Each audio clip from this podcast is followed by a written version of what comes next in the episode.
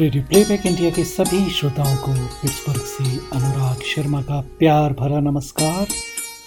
बोलती कहानियाँ कार्यक्रम में एक बार फिर आपका स्वागत है। आज आपकी सेवा में प्रस्तुत है। दीपिका भाटिया के स्वर में सूरज प्रकाश की कहानी, खो जाते हैं घर।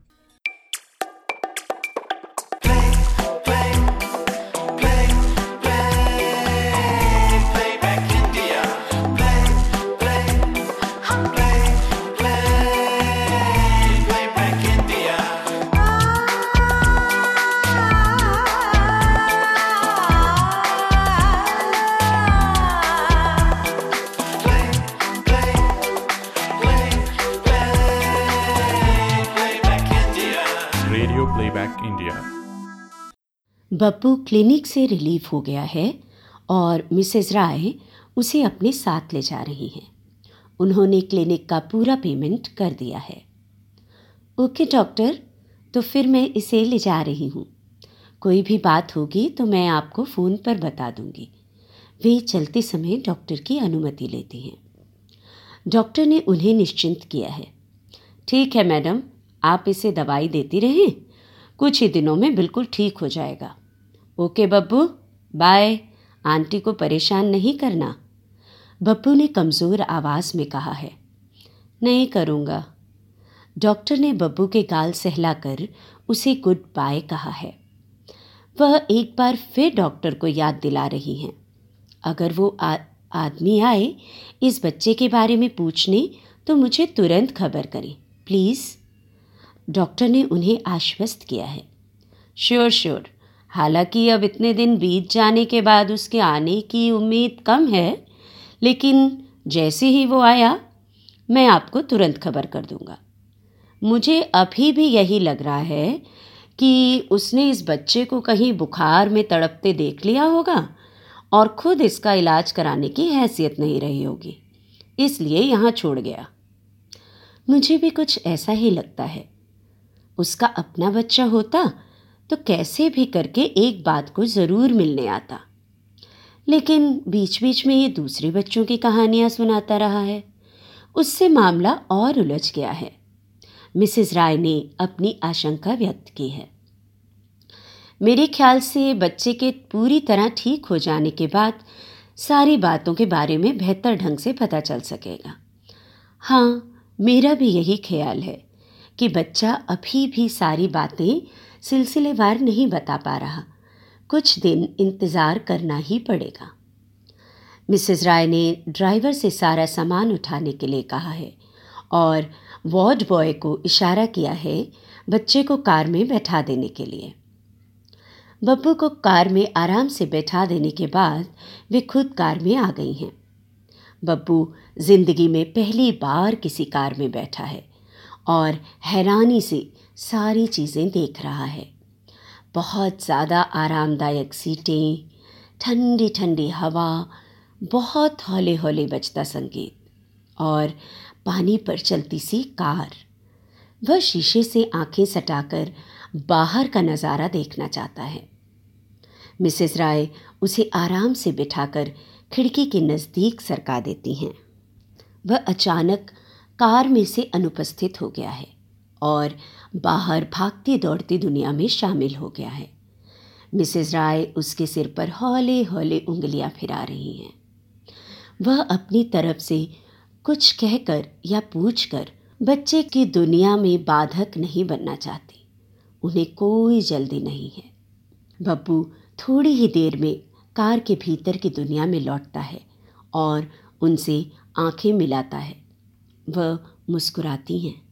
बब्बू भी उनकी मुस्कुराहट के बदले अपने चेहरे पर कीमती मुस्कुराहट लाने की कोशिश करता है।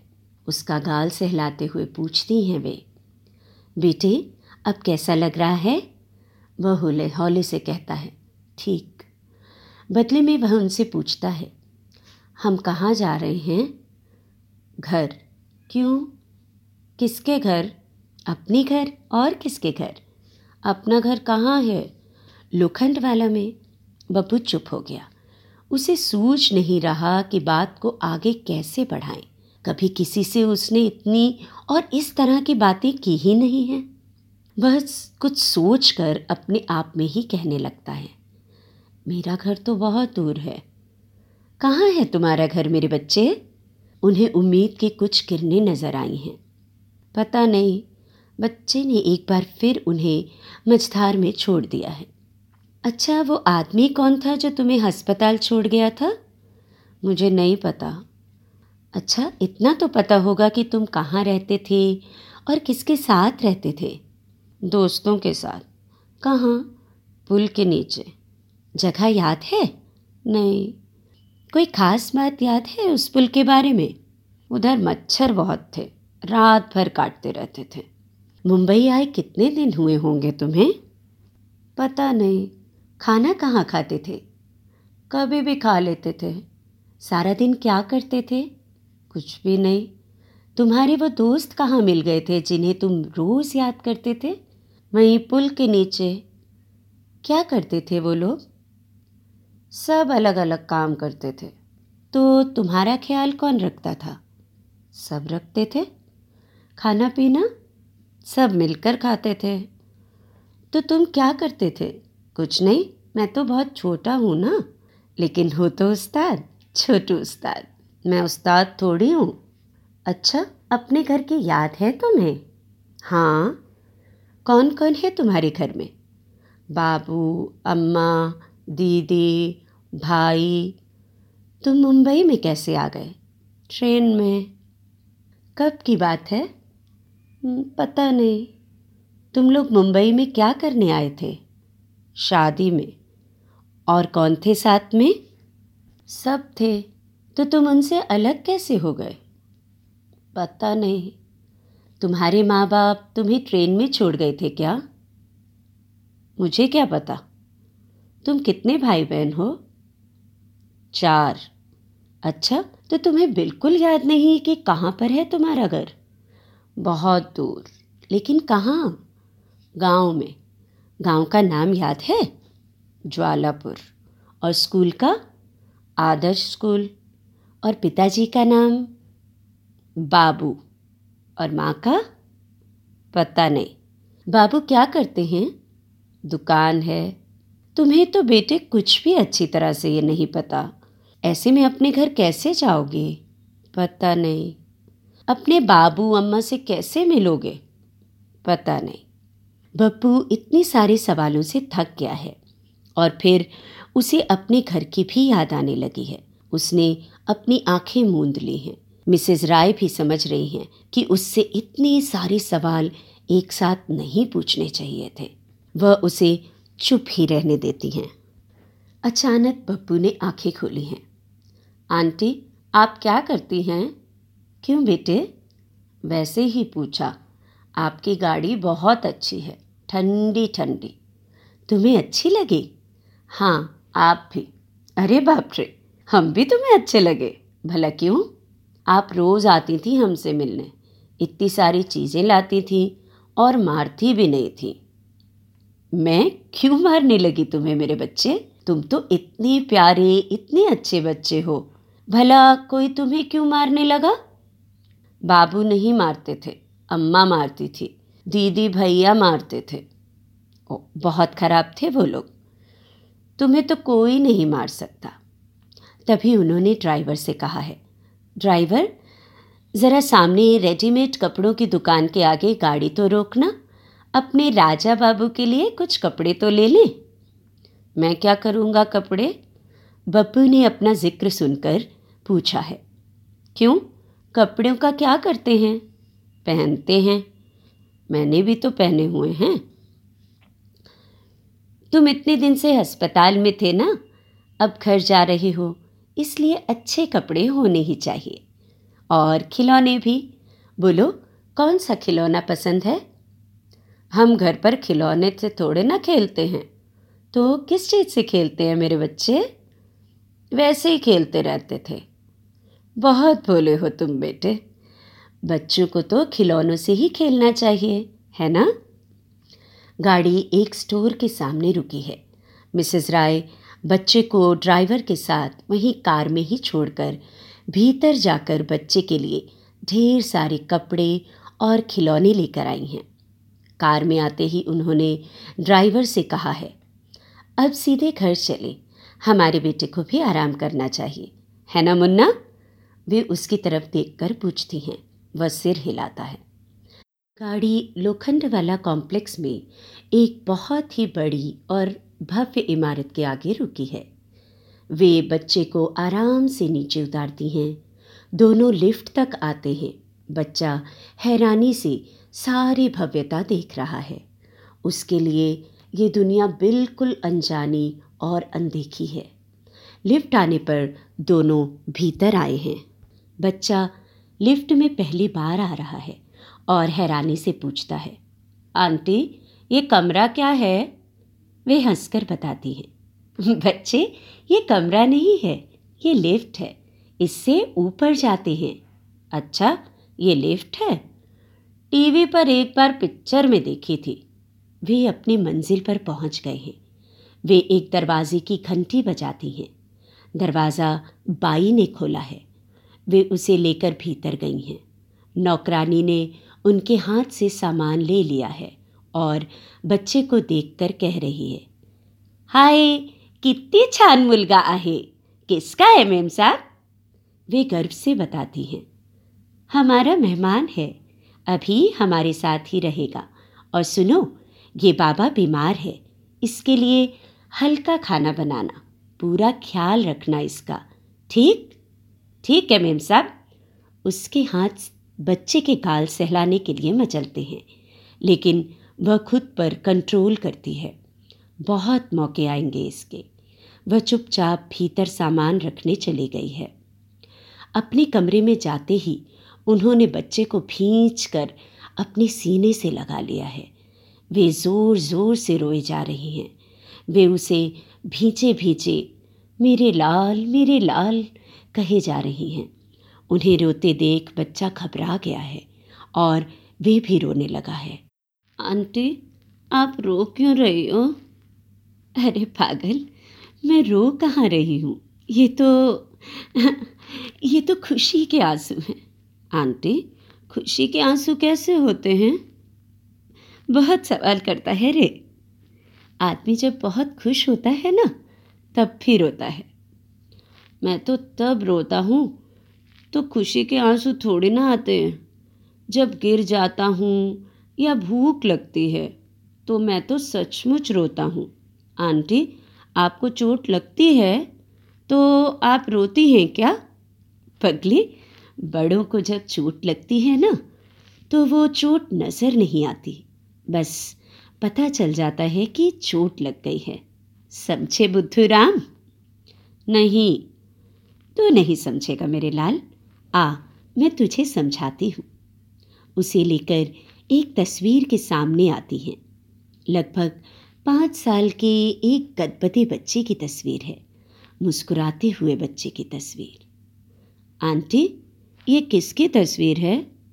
बेटे, ये मेरे पोते की तस्वीर है। पोता क्या होता है? अरे बाप रे, कैसे बताऊँ कि पोता क्या होता है? अच्छा देख, तू बेटा तो समझता है ना? जैसे तू अपने बाबू का बेटा है? हाँ।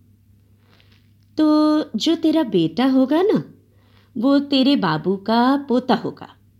मेरा बेटा कैसे होगा? मैं तो इतना छोटा सा हूँ। अरे, जब तेरी शादी होगी, तब तेरा बेटा होगा ना, वो तेरे बाबू का पोता होगा, समझे? नहीं समझा।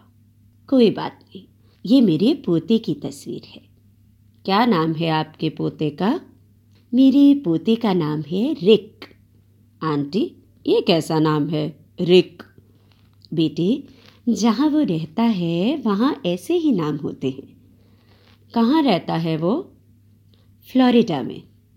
ये कहाँ है? बहुत दूर, सात समंदर पार।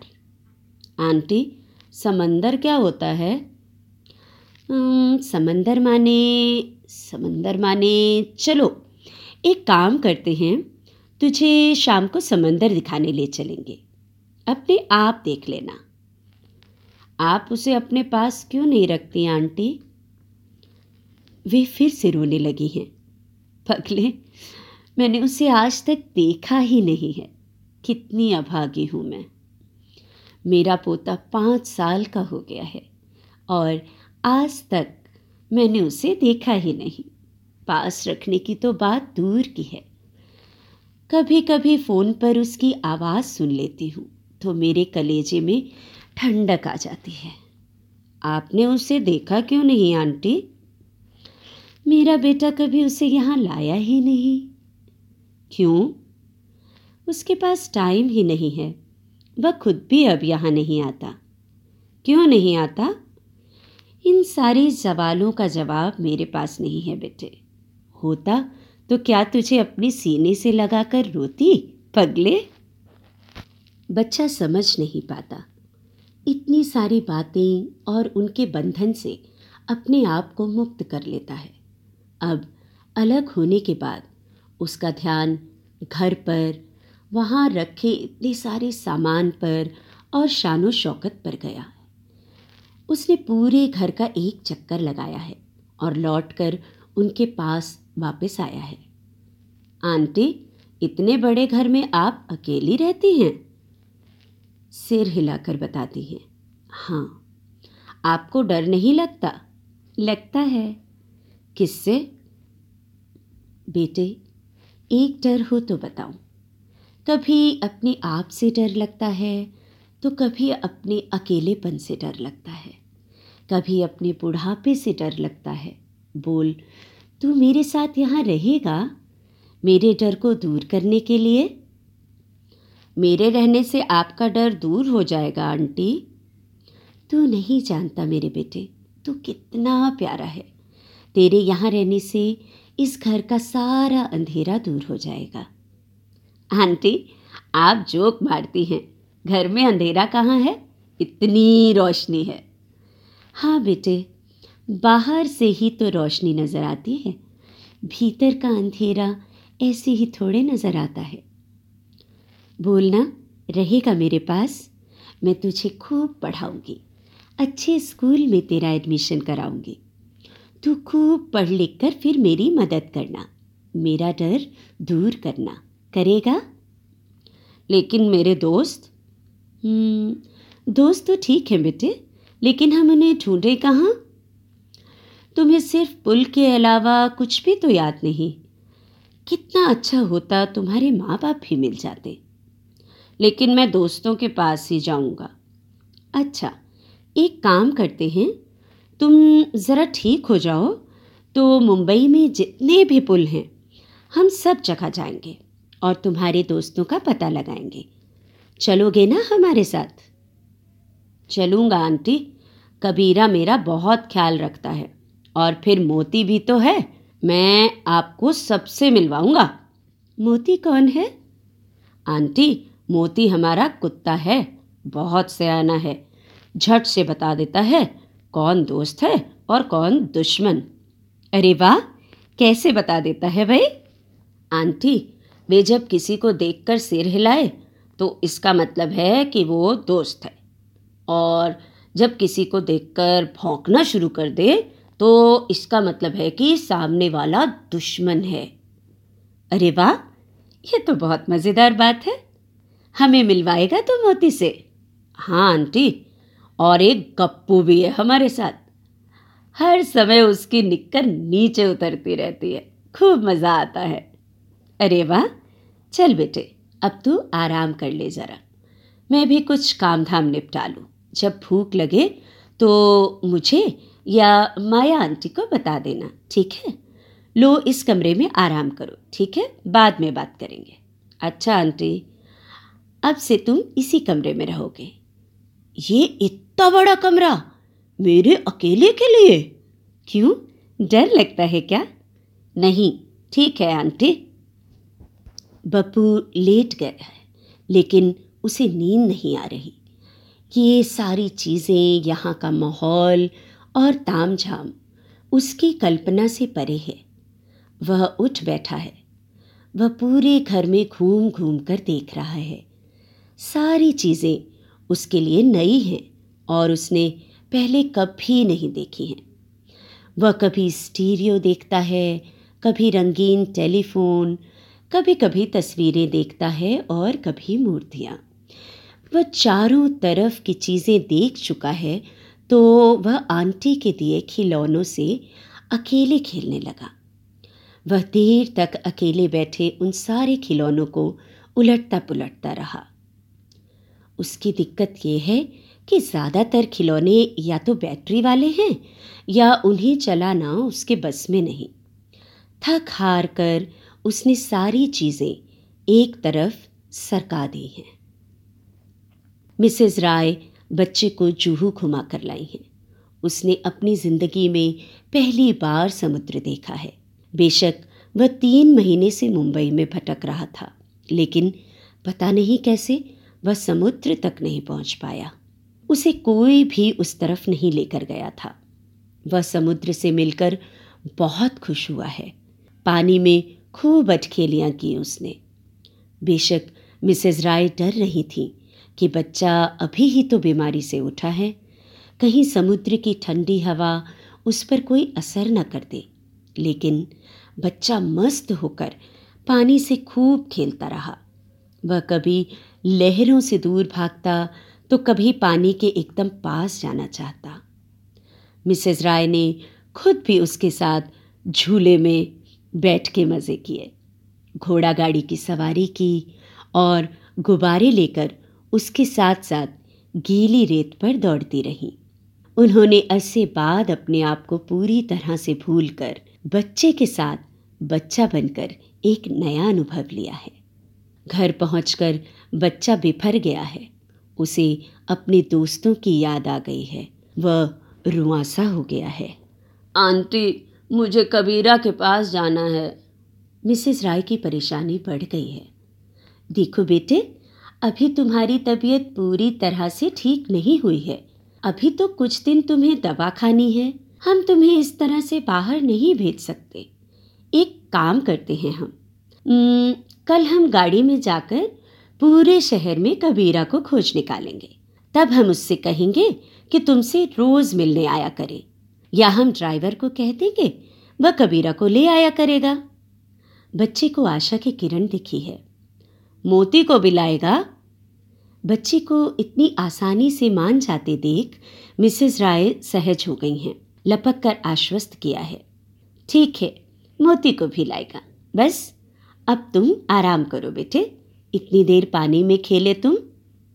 लेकिन बच्चे की लिस्ट अभी पूरी नहीं है गप्पू को भी मिसेस राय को अब यह शर्त महँगी नहीं लग रही। ठीक है, गप्पू को भी हम भी देखें कि उसकी निकर कैसे नीचे उतरती है। चलो, अब आप आराम करो। आपकी दवा का भी टाइम हो रहा है। अब बच्चे अपने सवालों की दुनिया में वापस आ गया है। पूरी शाम जूहू पर जो सवाल पूछता रहा, फिर से उसके ध्यान में आ गए। आंटी, समुद्र में इतना पानी कहाँ से आता है? मिसेस राय ने उसे समझाने की कोशिश की।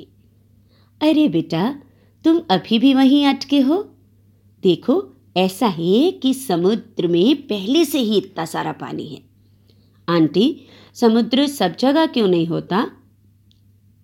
अरे, अगर समुद्र सब जगह होगा मेरे भोले बेटे तो हम रहेंगे कहाँ? सब जगह पानी रहेगा तो कितना मज़ा आएगा। पानी में खेलते रहेंगे हम। तो स्कूल कब जाएँगे, काम कब करेंगे और दवा कब खाएँगे नटखट राम जी? हम दवा नहीं खाएँगे, कड़वी लगती है।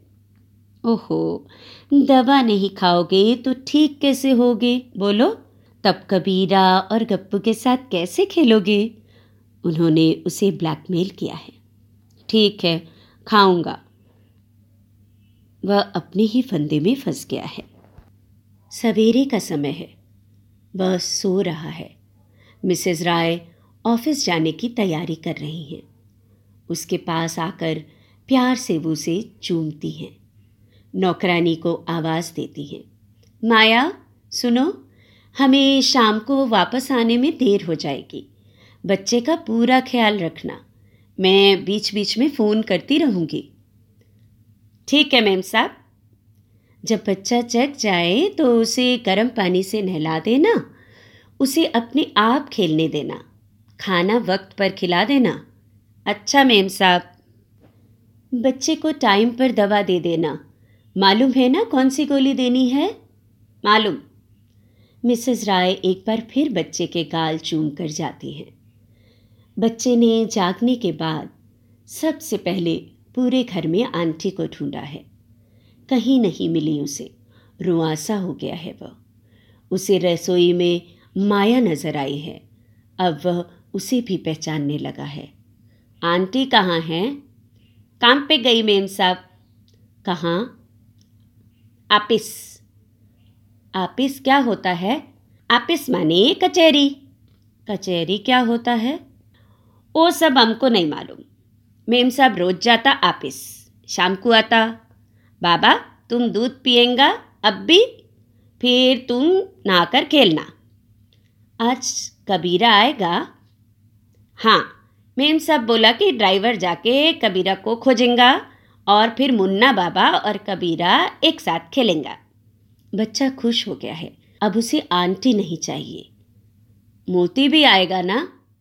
हाँ मोती भी आएगा। लेकिन माया के आश्वासन के बावजूद कबीरा नहीं आया है।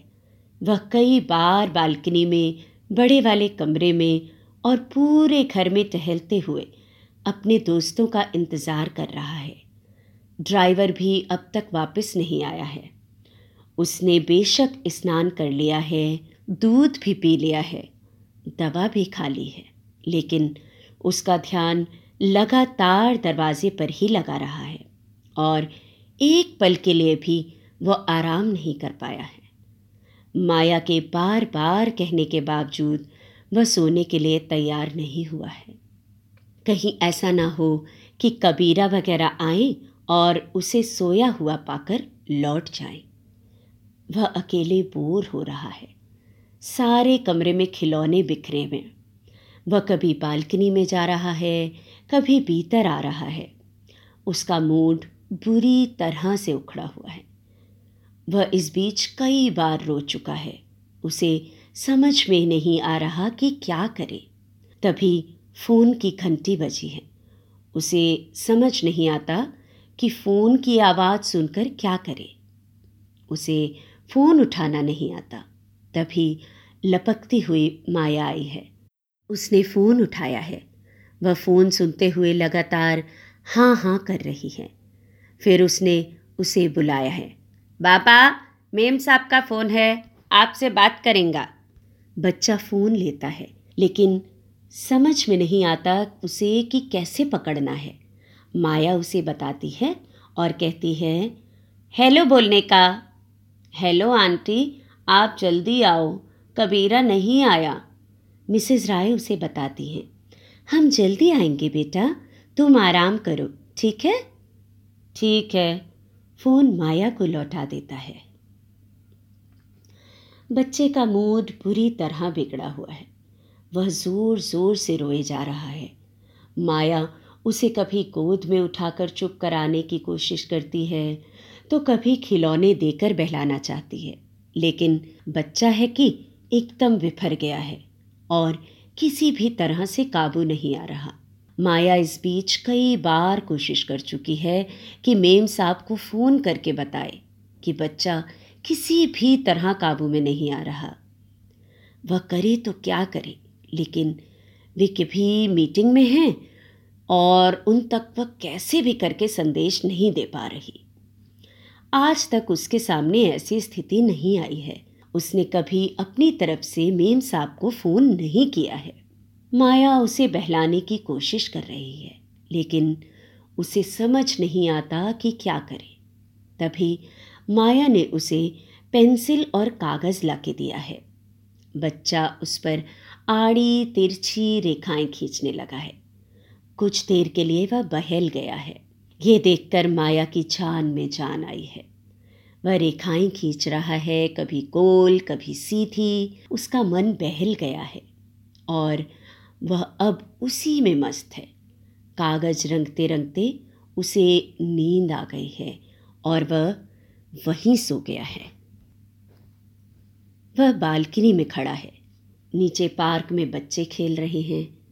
वह थोड़ी देर उन्हें खेलता देखता रहता है। फिर माया से पूछता है, मैं नीचे खेलने जाऊँ? जाओ बाबा, लेकिन जल्दी आ जाना। माया उसके कपड़े बदलती है। और जूते पहनाती है और उसके लिए दरवाज़ा खोल देती है। माया को नहीं मालूम कि यह बच्चा इस दुनिया का नहीं है। वह जहाँ से आया है, वहाँ लिफ्ट, बहुमंजिले इमारतें, चिल्ड्रन पार्क और ये सारे तामझाम नहीं होते। वह बच्चा इस दुनिया में खुद नहीं आया, बल्कि लाया गया है और उसे कई सारी चीज़ों के बारे में बिल्कुल नहीं पता। माया ने तो ये देखा कि बच्चा घर में बैठे बैठे बोर हो रहा है तो थोड़ी देर नीचे खेलकर लौट आएगा। माया को ये बात सूझी ही नहीं कि बच्चे को खुद नीचे ले जाए और अपने सामने थोड़ी देर तक खिलाकर वापस ले आए। वह थोड़ी देर तक लिफ्ट के आगे खड़ा रहता है, लेकिन उसे समझ में नहीं आता कि इसे कैसे खोले। इधर माया ने भी दरवाज़ा बंद कर दिया है। उसे डोर बेल के बारे में पता है, लेकिन उस तक उसका हाथ नहीं पहुँचता। वह तीन चार बार हौले हौले से दरवाज़ा थपकाता है, लेकिन भीतर काम कर रही माया तक आवाज़ नहीं पहुँचती। वह धीरे धीरे सीढ़ियाँ उतरने लगता है। वह बच्चों के पार्क में पहुँच गया है और उन्हें खेलता हुआ टुकुर टुकुर देख रहा है।